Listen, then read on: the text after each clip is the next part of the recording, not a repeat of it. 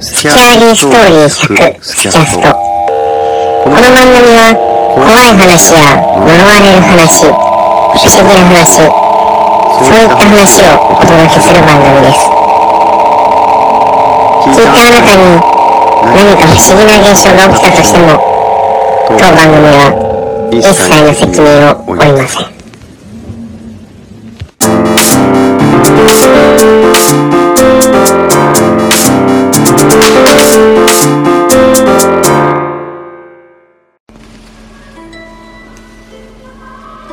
年を越せない。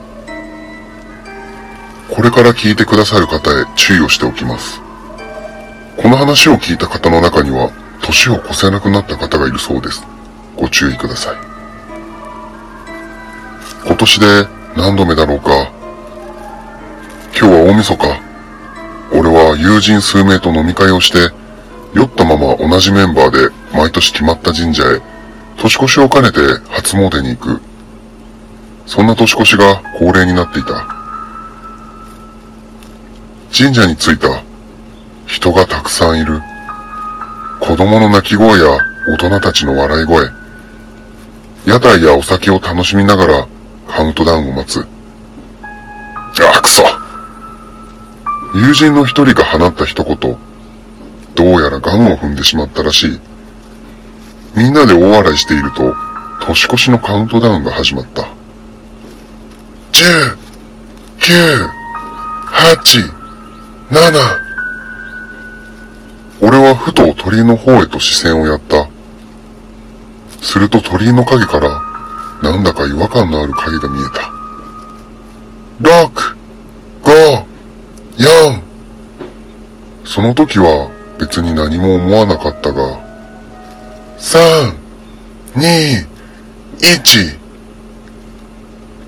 今年で何度目だろうか。毎年恒例。友人たちと酔っ払って年越しを兼ねた初詣に来ている。さっき友人がなんだか騒いでいたが、そんなことですら楽しく感じるイベントだ。そして、カウントダウンが始まった。十、九、八、七。ふと鳥居の方へと視線をやったとき、鳥居の前あたりの人混みの中に、なんだか違和感のある黒い影が見えた。六、五、四。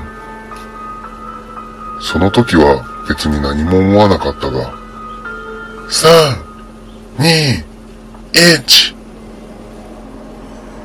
今年で何度目だろうか？今日は大晦日。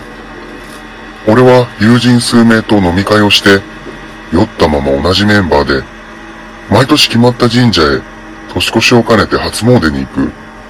そんな年越しが恒例になっていた。ああ、くそ。友人の一人が放った一言。どうやらガムを踏んでしまったらしい。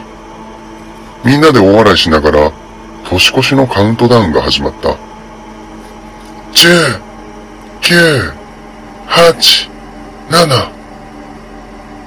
俺はふと鳥居の方へと視線をやった。するとすぐ後ろの人混みの中に違和感のある黒い影が見えた。あれ？去年も同じようなことがなかったか？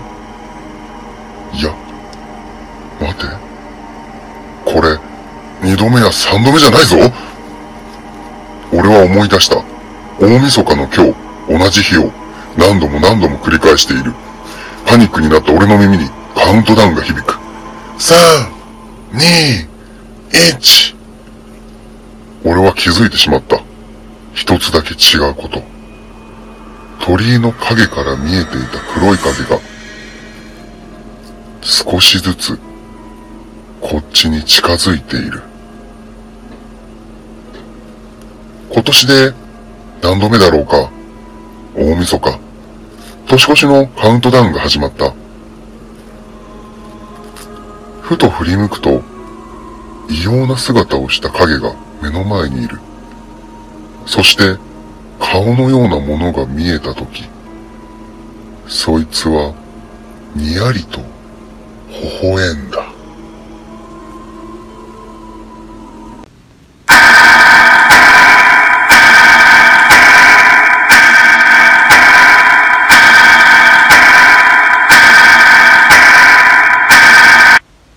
年を越せない。いかがだったでしょうか？スキャリーストーリー100、スキャストストーリーテラのバオトカです。2018年最後、大晦日スペシャルと勝手に題して、大晦日用のホラーを考えてお送りいたしました。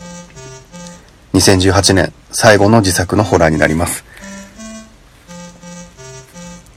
まあ、年越しだったり、なんだろう、新年とか、数字に関することとか、まあ、所詮は人が作り出した記録的な、記録するためのもの。